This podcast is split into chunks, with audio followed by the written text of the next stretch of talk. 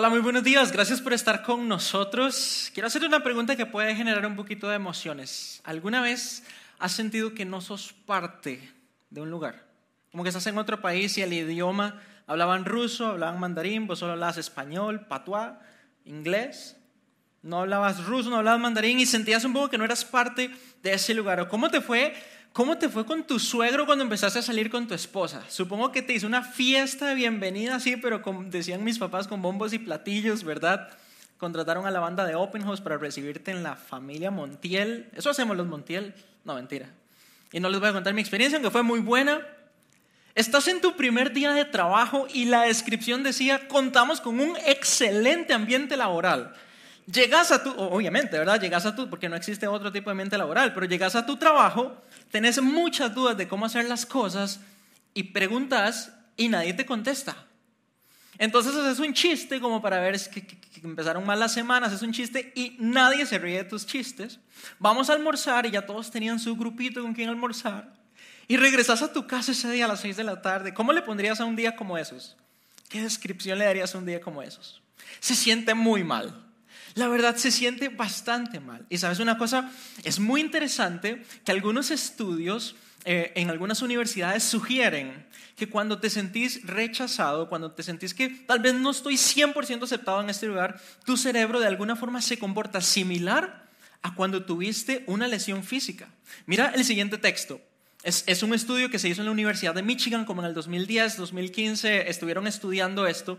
Si bien el cerebro no procesa el dolor emocional y el dolor físico de manera idéntica, la reacción y los eventos en cascada son muy similares. Es decir, si te quemaste con el café en la mañana, si te caíste y te hiciste un esguince, como yo saltando Suiza, me hice un esguince, no le dije a mi mamá y pasé como una semana así, y ahora no me queda un zapato, por eso, si te pasó eso, tu cerebro genera una, un tipo de anestesia, un analgésico natural. Y si llegaste a tu trabajo y sentiste que no eras parte de ese lugar, y si llegaste a algún país y sentiste que te estaban rechazando, que había un poquito de xenofobia en ese lugar, lo cual es un serio problema, tu cerebro reacciona de forma similar, genera algún tipo de anestesia para ese dolor. Y esto es demasiado impactante, porque quizás para nosotros es muy fácil describir las lesiones físicas y aquello que nos duele cuando es algo que nos ocurre en el cuerpo, pero cuando nos ocurre en la mente, cuando nos ocurre en el alma, cuando nos ocurre en ese lugar que tengo que ser un poquito más vulnerable para aceptarlo. Esto no es tan bonito. Cuando yo entré a la universidad, yo estudié dos carreras, comunicación colectiva en tercer año y en primer año entré a composición musical. Yo quería estudiar música, es un rollo que luego les cuento con Dios, pero porque está bien loco, ¿verdad? Pero el punto es que cuando entré a la universidad, no es así, en este país no es como que cuando estás en el último año de cole, vos dijiste, yo quiero ser pianista, voy a ser solista, voy a dar conciertos en teatros, contrataste a Josué Agüero y te va a dar clases de piano, hiciste el examen de admisión de la UCR y con las clases de Agüero funcionó. Y no es que Josué sea malo, Josué es buenísimo. Lo que pasa es que no es de la noche a la mañana que vas a adquirir tal vez el nivel que te van a pedir en la universidad para llevar una carrera de forma profesional, sobre todo en bellas artes. Así que yo no sabía eso y no tenía una manera de comprobarle a la U que yo tocaba piano, de hecho el piano es mi instrumento principal y no tenía una forma de que ellos supieran que yo sí estaba listo tal vez. ¿Y sabes qué me pasó? Que me arriesgué, fui vulnerable y llegué a inscribirme a pesar de que no tenía ese requisito. Tenés que enseñar un título que diga, ya vos sabes algo de piano, sabes algo de armonía. En realidad bastante más que eso, es bastante difícil en realidad. Y yo llegué a la universidad y me recibe una secretaria que probablemente, y espero que, no me acuerdo su nombre, espero que ella no se acuerde el mío porque tuvimos cada encuentro, ella seguro tenía un excelente ambiente laboral y era bastante odiosa. Y cuando yo estaba inscribiéndome en la carrera y yo no tenía mi título, yo sabía en el fondo que no me iban a dejar entrar, pero me arriesgué y ella hacía así los papeles y decía, ¿dónde está el título de este MAE? Y seguro ya alguien se lo había intentado aplicar, entonces dijo, este MAE quiere estafar a la UCR. Y atrás mío, yo estaba haciendo fila, había gente, me tiró los papeles. Así, y me dijo, vaya estudio, vaya traiga su título de etapa básica. Era como la opción que tenías para entrar a estudiar en la UCR. O saliste del Castella, ¿verdad? ¿Alguien conoce el Castella? Es un conservatorio de bellas artes, buenísimo. Tengo grandísimos amigos de ahí. Y si vos te habías graduado del Castella o tenías etapa básica, probablemente no ibas a sufrir el papel que yo sufrí porque te iban a aceptar muy rápido. Y en ese momento, justo sentí muy feo. Sentí que, no, que tal vez yo no tenía lo suficiente de verdad para estar ahí, que aunque lo intentara, no me iban a dejar. Y sentí muy mal. por gracia de Dios, que esta es otra historia para luego, porque no es de fe esta charla, pero tuve mucha fe, porque una profesora, Laura, había escrito una carta de recomendación. Ustedes saben que el papel aguanta lo que le pongan, ¿verdad? Dijo así como, Daniel es muy aplicado. No decía mucho, pero al fin de cuentas tenía su sello y tenía su firma. Y la secretaria lo vio y dijo, bueno, vamos a ver si esto vale como un título. O sea, no se podía, ¿verdad? Hay gente que estudiaba seis años para entrar. Yo había ya un curso como de cuatro meses. En fin, fue una excepción. Y cuando entré a la U, me topé con algo que si sos profe, no hagas esto, genuinamente te pido de una vez no hagas esto. Había como un ego del gremio. Y no sé si a, vos, te pasó, si estudiaste tal vez en una universidad pública, algunas facultades manejan como un estatus, ¿verdad? Entonces algunos profes a los que quizás los trataron muy mal también cuando estaban estudiando, sentía que me veían un poco como por debajo del hombro. ¿Sabes por qué? Yo no tenía castella, yo no tenía etapa básica, ellos se conocían desde hace mucho tiempo se hacían bromas, entendían la... Yo no entiendo, uno va a la U a aprender y mis compañeros ya sabían todo. Mi profe Gertrudis se ponía a tocar piano y se supone que en solfeo lo que tenés que hacer es como apuntar las notas, ¿verdad? Porque tu oído está desarrollándose. Mis compañeros no había terminado la profe de tocar y ya tenían toda la melodía escrita yo los volví a ver como, profe, puede hacerla de nuevo, ¿verdad? Entonces yo era como esa persona que se sentía nueva, que sentía que estaba como en una curva demasiado grande y sentía un poquito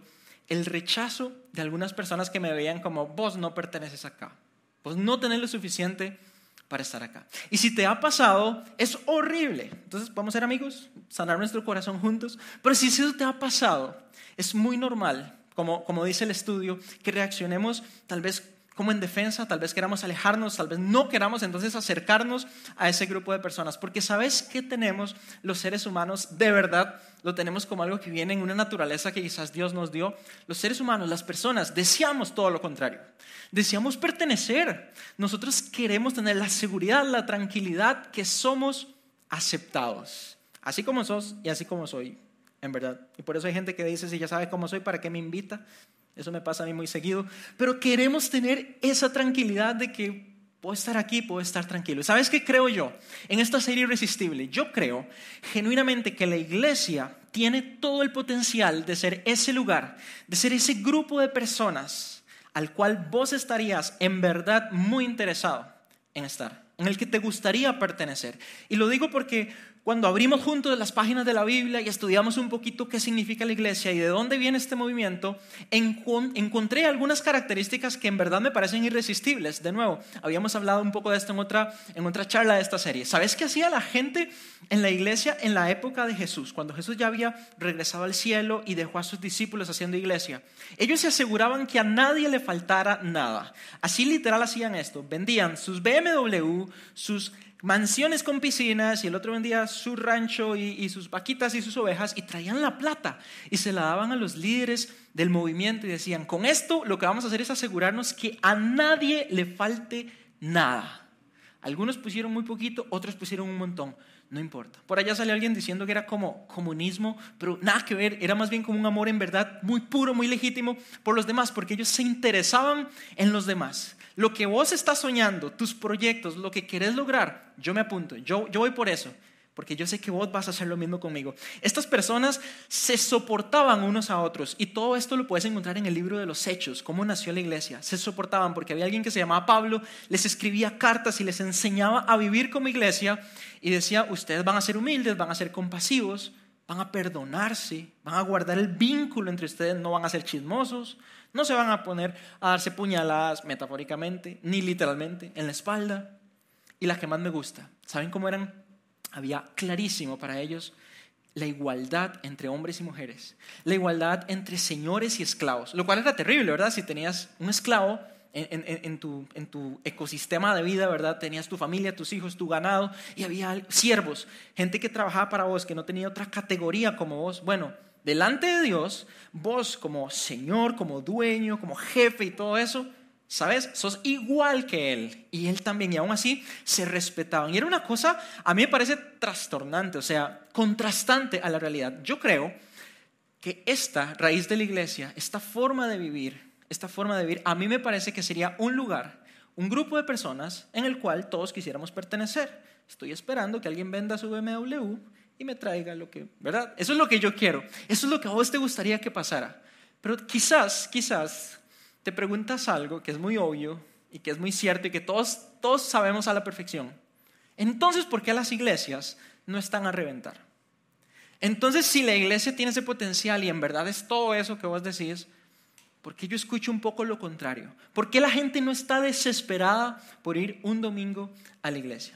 Hace muchos años, como 10, en ese tiempo que estaba en la U, en mi iglesia hacíamos algo que se llamaba un congreso. ¿Alguna vez has escuchado eso? Un congreso, ¿verdad? Pero como en, ambiente iglesia, era como viernes, sábado y domingo, los tres días, desde las 8 de la mañana y como hasta las 9 de la noche nos juntábamos y hacíamos charlas y hacíamos música y hacíamos un montón de cosas que probablemente para mí eran demasiado interesantes, así que me puse a mandar mensajes de Facebook. Me acuerdo que fue por Facebook que invité a algunos de mis compañeros de la universidad, que ahora son muy grandes amigos. Y sabes que no tengo la matemática exacta, pero calculo que el 95% de las invitaciones que, que, hice así de todo corazón, pensé ese mensaje súper estratégico para que esa persona me dijera que sí, me dijeron que no. El 5% restante creo que me mintió porque dijo que sí y no fue. Y el único más que llegó fue porque yo le iba a invitar unas salitas después del Congreso. Literal, no estoy mintiendo. Esa fue mi experiencia. Yo dije, ¿por qué? ¿Por qué? Tal vez yo soy un pésimo, ¿verdad? No sé, dirían en la, iglesia antes, evangelista, el que llevaba el, mensaje del evangelio, o sea, las, noticias de Jesús. O tal vez mi iglesia en verdad no es nada atractiva. Y sabes qué me di cuenta? Hablando con ellos, me di cuenta de cosas demasiado sorprendentes. Yo tenía un compañero que tenía el pelo así súper largo, todo hippie, no se, no se lavaba el pelo, no le importaba, tenía expansiones. Y me dijo, así como yo estoy, no me van a aceptar en tu iglesia. Y yo, claro que sí. Y me dijo, no, ya yo fui a una iglesia y no me dejaron entrar porque tenía tatuajes, porque tenía unas expansiones, tenía las orejas así como es de tamaño y porque tenía el pelo casi por los tobillos. Yo no lo hubiera aceptado porque le veía los piojos de cerca, por eso son otros 100 pesos, son otros 100 pesos. Pero cuando hablé con él, mi sorpresa más grande es que este Mae tenía una teología demasiado clara. Empezó a hablarme de Dios, de la Trinidad, de la divinidad de Jesús, del verbo, un montón, la escatología. Se sabía de todas cosas de la Biblia. Es más, me dijo, madre, Jesús es muy tuanis. Y ya casi yo me convertí al cristianismo. Porque me dice, Jesús es muy tuanis. Pero la iglesia no. En la iglesia no me aceptan así como estoy vestido, eso no me gusta. Otra compañera me dijo, Dani, las canciones en tu iglesia son muy cool. O sea, es muy chiva, me gusta mucho, pero antes ella tocaba violín. Antes yo intenté ir a una iglesia y ser parte eh, del, equipo de música tocando violín, pero se dieron cuenta que yo escuchaba a Don Omar. Y me dijeron que no podía, que eso era música mundana. ¿Alguien les ha dicho que escuchan música mundana? Porque yo sé que escuchan música mundana. yo también, yo también. Y esa es la verdad y esa es la realidad. Y yo dije, ¿qué le está pasando a mis compañeros y qué le está pasando a mi iglesia? No sé en qué momento la iglesia en ese sentido de pertenencia, algo que era un potencial, empezó de pronto a expresar, a comunicar algo que no era lo que realmente Jesús había enseñado. ¿Sabes? Y si tuviera que resumir un poco la sensación que me dejaron mis amigos, mis compañeros, a los cuales quiero montones, la gente de la iglesia me ha hecho sentir que en realidad no puedo ser parte de la iglesia. ¿Conoces a alguien que podría decir esto? Tal vez en tu familia, tal vez en, tu excelente ambiente laboral, tal vez tu jefe. Hay alguien que pueda decir, bro, súper chiva la, la cuestión esta de amar al prójimo y todo, pero miras que yo llego y creo que no puedo ser parte de la iglesia. La manera en la que te vestís, así no vestimos en la iglesia. La música que escuchas, esa no es la música que escuchamos en la iglesia. Incluso, te voy a decir algo interesante.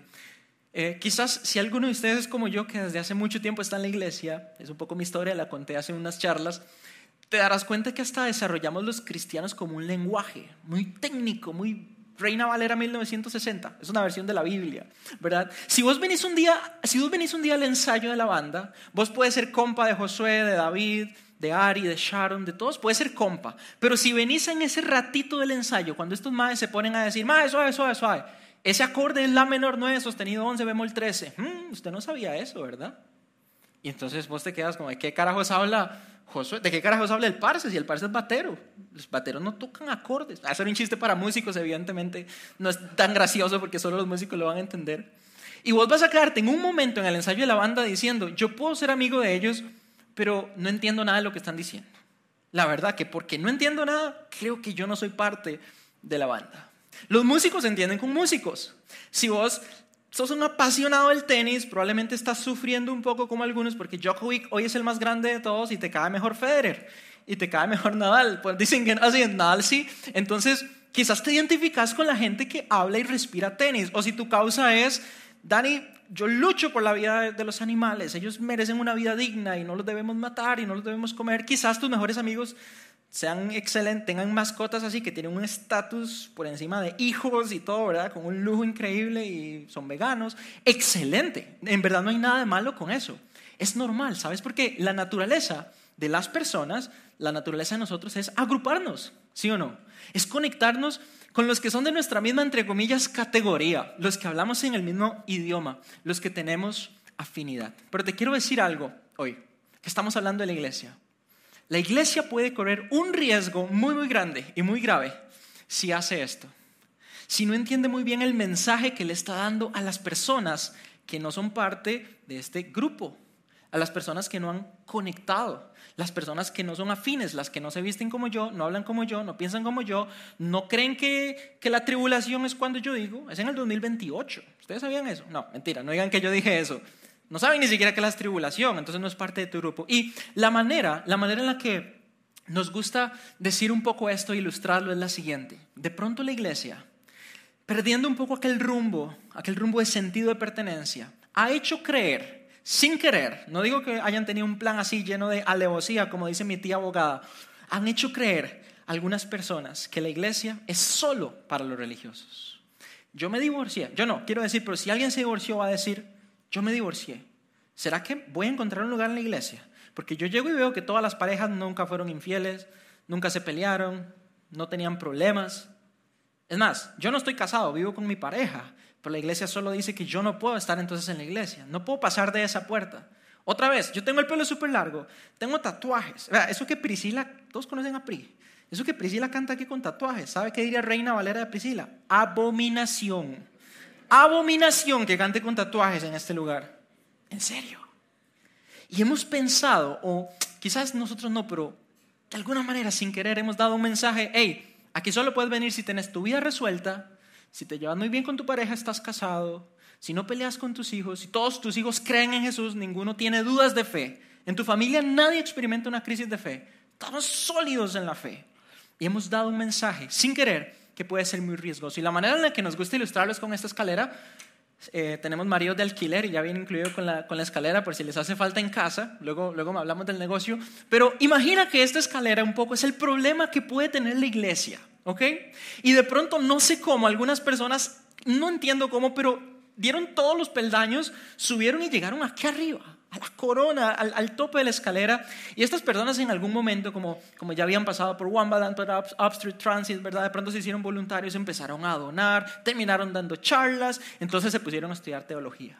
Entonces tienen, se meten a seminarios teológicos, lo cual es excelente, yo no digo que eso sea malo, de hecho a mí me encantaría y lo sigo haciendo, estudio un montón, pero de pronto se empezó a juntar con gente que solo hablaba de teología. Y de nuevo se ponen a tener conversaciones profundas de cuáles son los tiempos escatológicos y si no sabes qué es escatología, precisamente eso es lo que estoy diciendo en esta charla, que es gente que se pone a hablar de algo que tal vez es muy técnico que está en la Biblia y es verdad y es parte de nuestra doctrina, de nuestro conocimiento, pero quizás hay alguien por aquí que no quiere estar en teología, no conoce los 66 libros de la Biblia, no diferencia entre el Nuevo y el Antiguo Testamento, pero esta persona se sabe las canciones de Open House. Ustedes ven que siempre ponemos las letras. Bueno, tal vez aquí hay alguien que ya no necesita ver las letras y sabes qué hace, entonces cierra los ojos, puede levantar sus manos y puede orar de todo corazón porque no necesita las letras. Y eso está perfecto.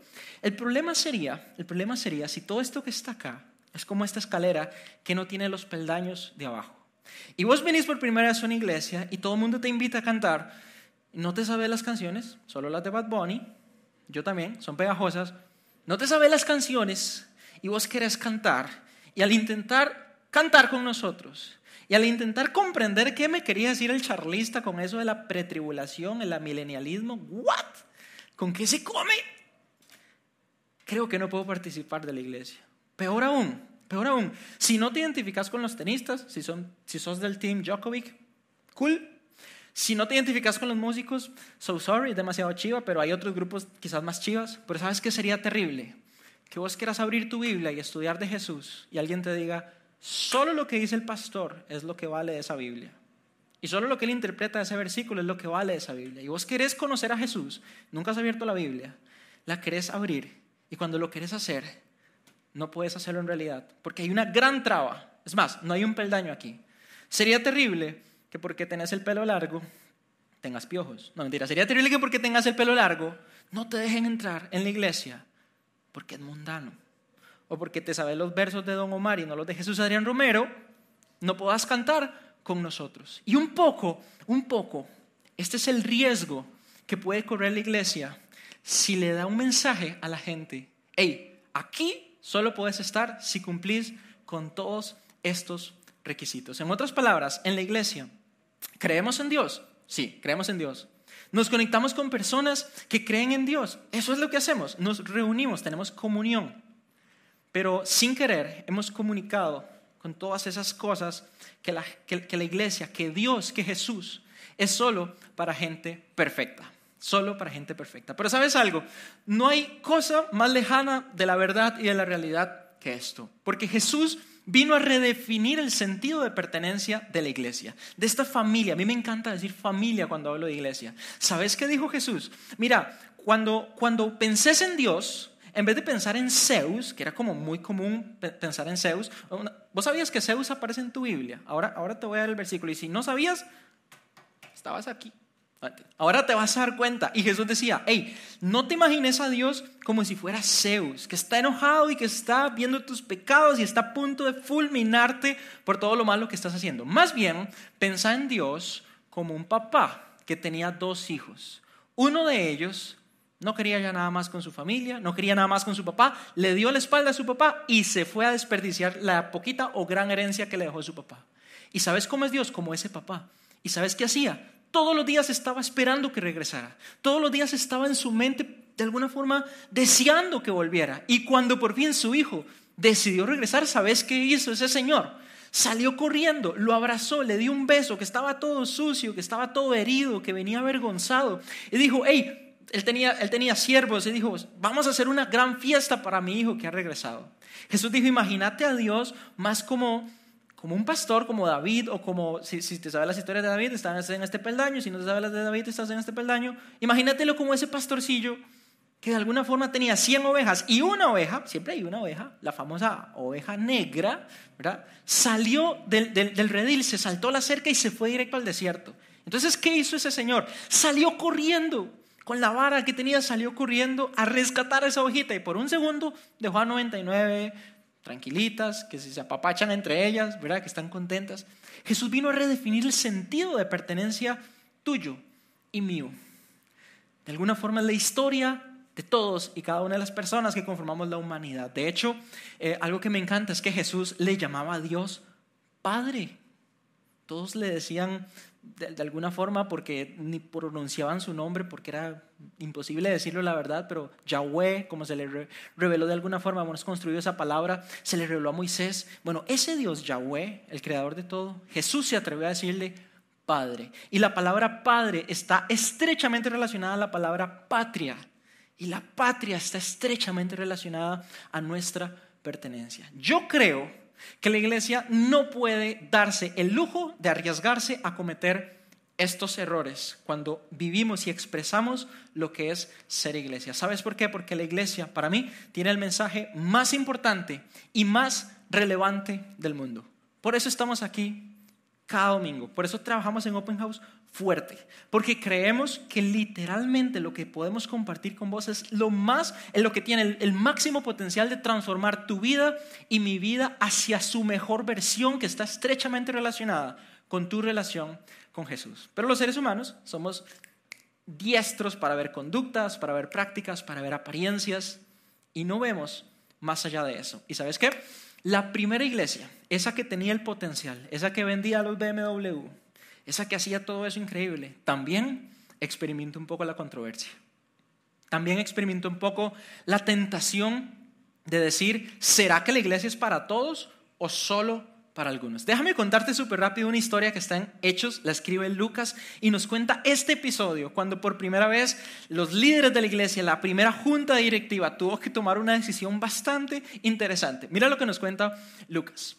Algunas personas habían llegado desde Judea hasta Antioquía. Muy rápido. Judea y Antioquía son muy diferentes. Judea se parece más a Jerusalén, es el lugar donde habían epicentros religiosos, donde estaban muchos judíos y por muchos, muchos años en el mundo antiguo los judíos tenían a Dios como Yahweh, o sea, ese era su Dios. Todos los demás, los que no eran judíos, tenían otros dioses que los inspiraban a hacer sacrificios horribles, a destruir su corazón, a ponerse unos contra otros. Así que de alguna manera los judíos estaban separados, ¿verdad? Había una segregación muy importante. Y estas personas que eran judías y seguían a Jesús, es un dato muy interesante, ¿verdad? Porque a veces pensamos que los judíos no siguen a Jesús, pero en realidad los primeros cristianos eran judíos, llegaron a Antioquía, que era todo lo contrario. Era un lugar eh, donde habían puertos, era un lugar secular, donde quizás habían griegos, quizás había gente, no sé, de Macedonia, de Chipre, o sea, personas que no eran judías. Entonces, estos judíos, quienes siempre han tenido la ley, siempre han tenido a Dios, conocen los 66 libros de la Biblia, las posiciones escatológicas, la tribulación,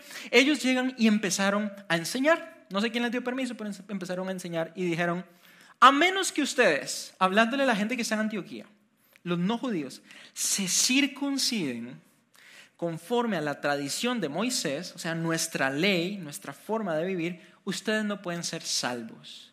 Entonces, yo, por, mi propio bien como charlista, yo deseo en el nombre de Jesús que todos sepan que es la circuncisión.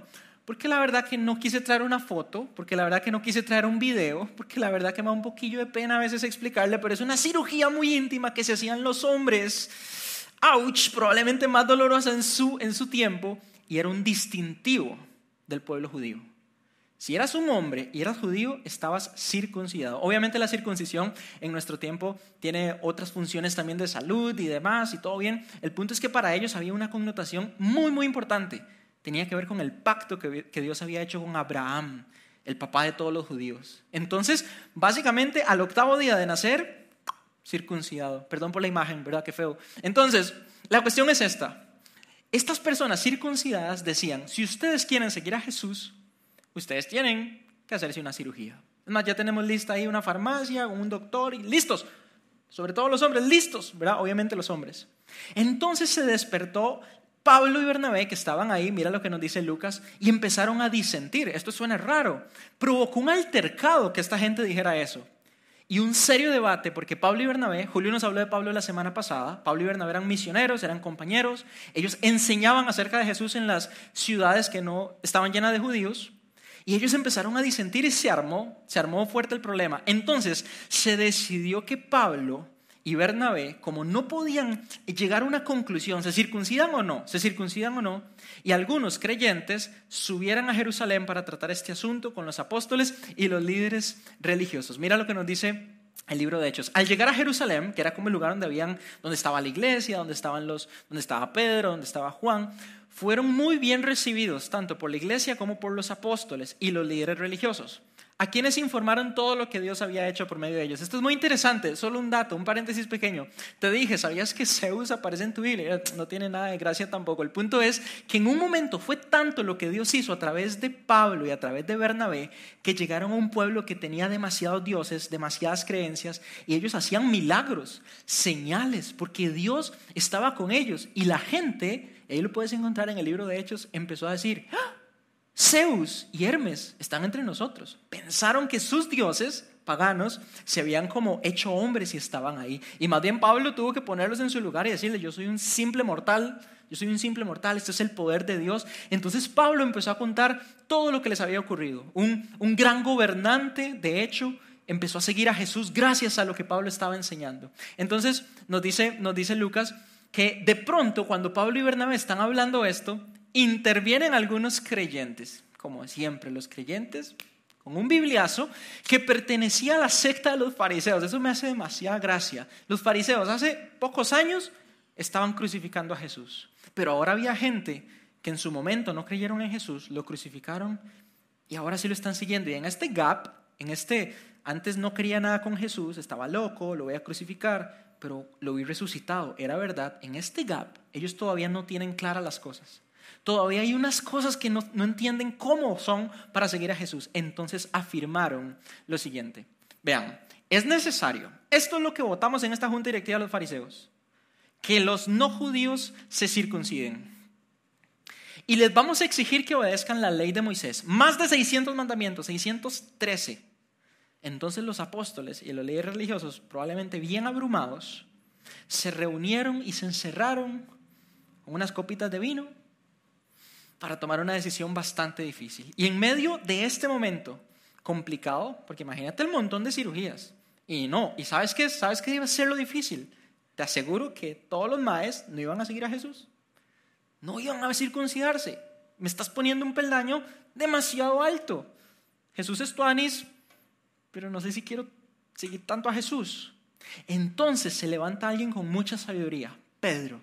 Pedro, el que había negado a Jesús, el que ahora predicaba con denuedo, dice una versión de la Biblia, así con mucho coraje. Y dice lo siguiente, después de la larga discusión se pone Pedro de pie, hermanos, ¿verdad? Como una familia, porque todos tenían un mismo padre. Ustedes saben, desde un principio, Dios me escogió a mí entre todos ustedes para que por mi boca los no judíos oyeran el mensaje del Evangelio y creyeran. Lo que había pasado unos episodios antes de esta historia es que Pedro entró en un éxtasis, o sea, así dice una versión de la Biblia, no creas que se fumó nada, fue Dios que lo llevó a tener una visión y él vio como un lienzo. Imagínate, no sé, como un piso o un mantel que bajaba del cielo donde está Dios y traía animales. Y Pedro dijo, Señor, y, la voz le dijo, come esos animales. Y Pedro le respondió, Señor, se te olvidó que ya yo soy vegano. Y le dijo, no importa. Y Pedro decía, es que esos animales son impuros y los judíos no comemos esos animales. Se te olvidó, Señor. ¿Y sabes qué le decía la voz? No llames impuro a lo que yo he purificado. Le dio a entender a Pedro, clarísimo, clarísimo, y por las experiencias que tuvo después, que el cristianismo no iba a ser solo para los judíos, para los que habían tenido a Yahweh por muchos años como Dios, iba a ser para muchas otras personas. Entonces, teniendo esto con mucha claridad en su mente, Pedro dice, ¿saben por qué? Porque Dios, y me encantaría que te dejes esto de esta charla, es quien conoce el corazón humano, no los seres humanos.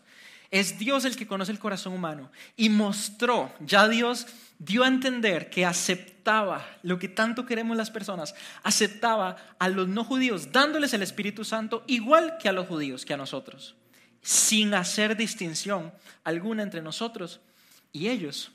Purificó sus corazones por la fe. Mira las palabras de Pedro. Entonces, ¿por qué ustedes tratan de provocar a Dios poniendo sobre, sobre estos discípulos, sobre su cuello, un yugo que ni nosotros, la verdad, ni nuestros antepasados hemos podido soportar?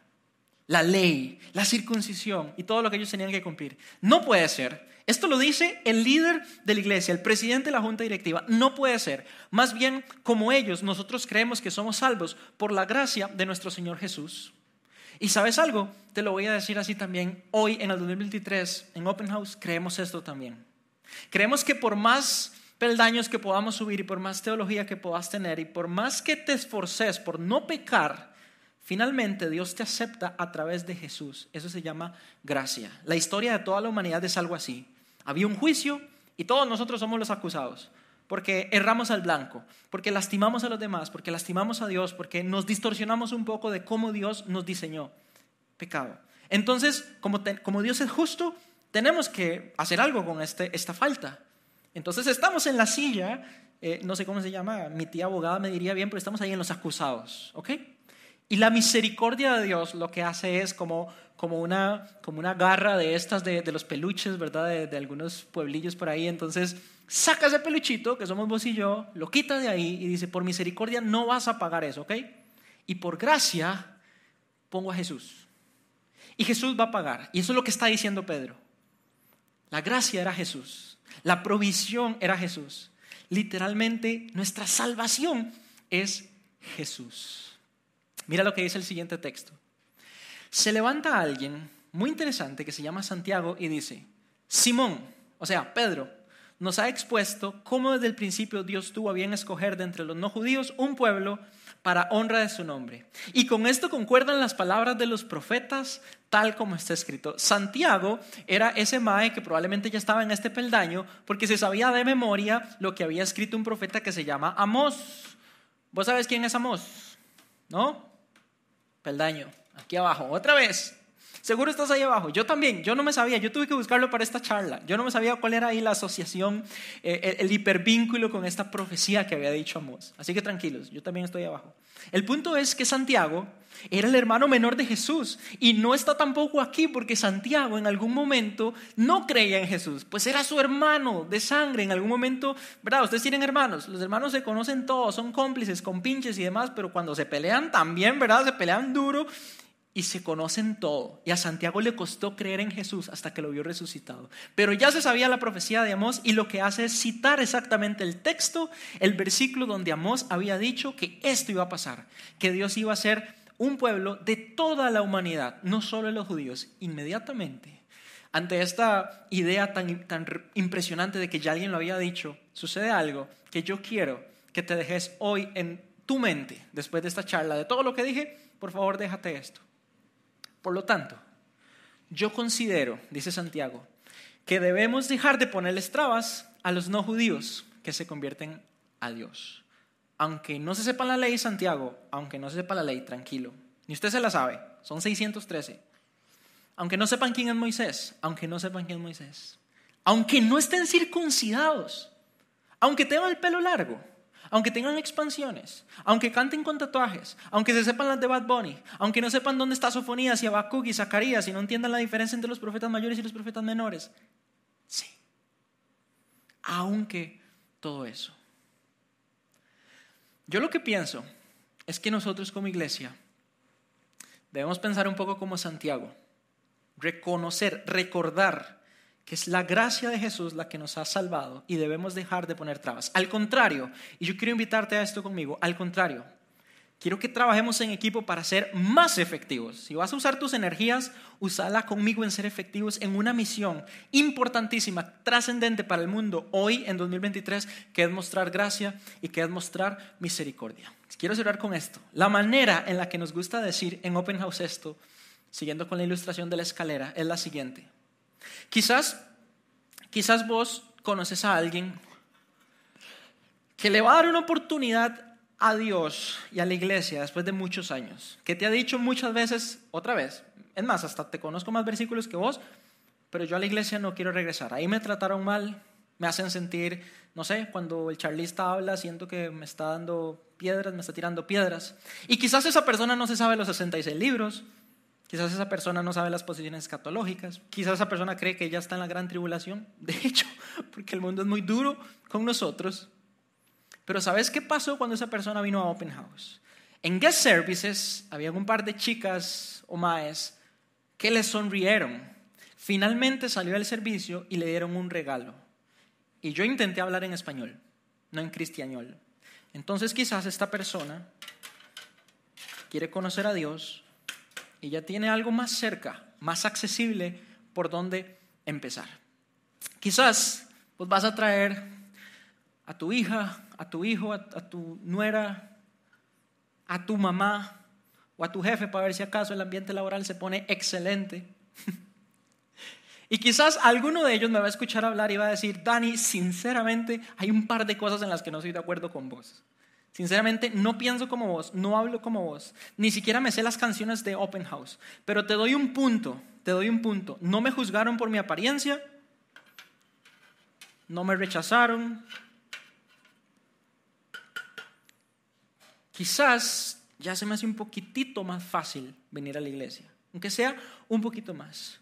Y quizás hay alguien por ahí que es mi ejemplo favorito, que en algún momento de la vida había conocido a Dios, después otra vez la historia con la iglesia, ya tú sabes lo que estoy diciendo, no ha sido, no ha sido la mejor experiencia, pero ahora tiene una hija, ahora tiene una hija y la trajo a Upstreet. Y en Upstreet, las, las teachers de Upstreet le dijeron, podés confiar en Dios, pase lo que pase. Y tal vez esa niña salió de este lugar diciendo, papá, mamá, podemos confiar en Dios, pase lo que pase.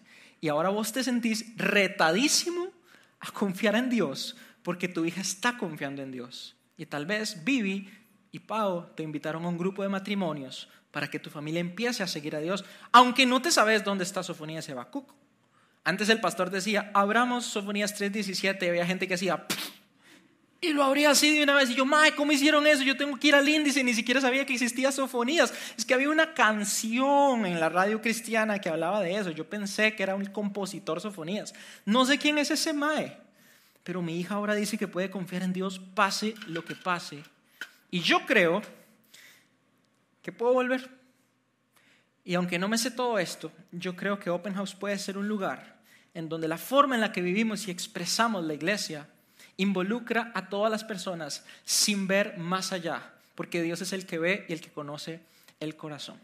Quiero que oremos, pero antes de orar, quiero que tengas en tu mente literalmente las posibilidades que habrían en tu trabajo, en tu familia, con tus hijos, con tus papás, con tus hermanos, con tus amigos. Esas personas que conoces que te van a decir que tu anis se ve el stage de Open House, pero ni de cerca quiero entrar. Es una iglesia y como es una iglesia no quiero entrar. ¿Cómo se vería tu mundo, tu comunidad, si vos y yo somos más efectivos en esto? Si ponemos todas nuestras energías no en juzgar, no en criticar, porque sabes algo, finalmente Santiago, quien dijo debemos dejar de poner trabas, también después mandó un par de cositas esenciales. Nadie perdió las convicciones, nadie perdió sus fundamentos en Jesús, pero sabemos que para seguir a Jesús hay que volverse a Él. Y Santiago decía, debemos dejar de poner trabas a los que se convierten. ¿Has escuchado eso antes? ¿En qué te has convertido? Los cristianos decían, dicen mucho, ¿ya te convertiste? ¿En qué? Bueno, la palabra convertirse es el griego epistrefo y significa como girar, como darse vuelta. O sea, si Dios está allá y yo estoy caminando para allá, cuando decía Santiago se convierten es yo me doy vuelta. Ahora yo quiero ver a dónde está Dios y quiero caminar. Entonces, esas personas que están dándole una oportunidad a Dios necesitan una iglesia como vos y como yo, que tenga la gracia y la misericordia y los brazos súper abiertos para que ellos puedan entonces venir y empezar a caminar cada vez más cerca de Jesús. Déjame orar, esa es nuestra misión, esa es nuestra visión y yo quiero pedirle a Dios que nos ayude a nosotros a no cometer ese grave error, sino que nuestra vida esté empapada de amor, de gracia y misericordia. Padre, quiero darte gracias por un domingo más en Open House. Gracias por la oportunidad de aprender por las escrituras, por Jesús, por tu gracia, por tu misericordia.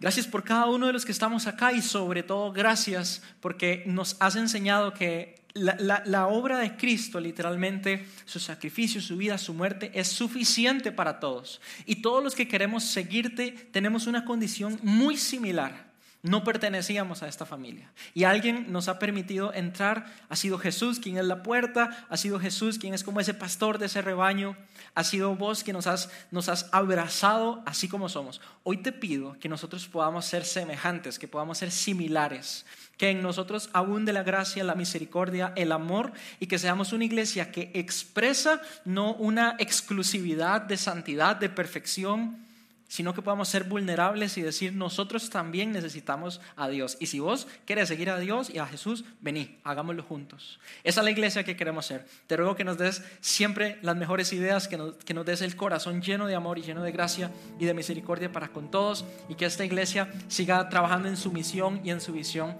que vos has sido la, la persona que nos los ha dado. Oramos en el nombre de Jesús. Amén.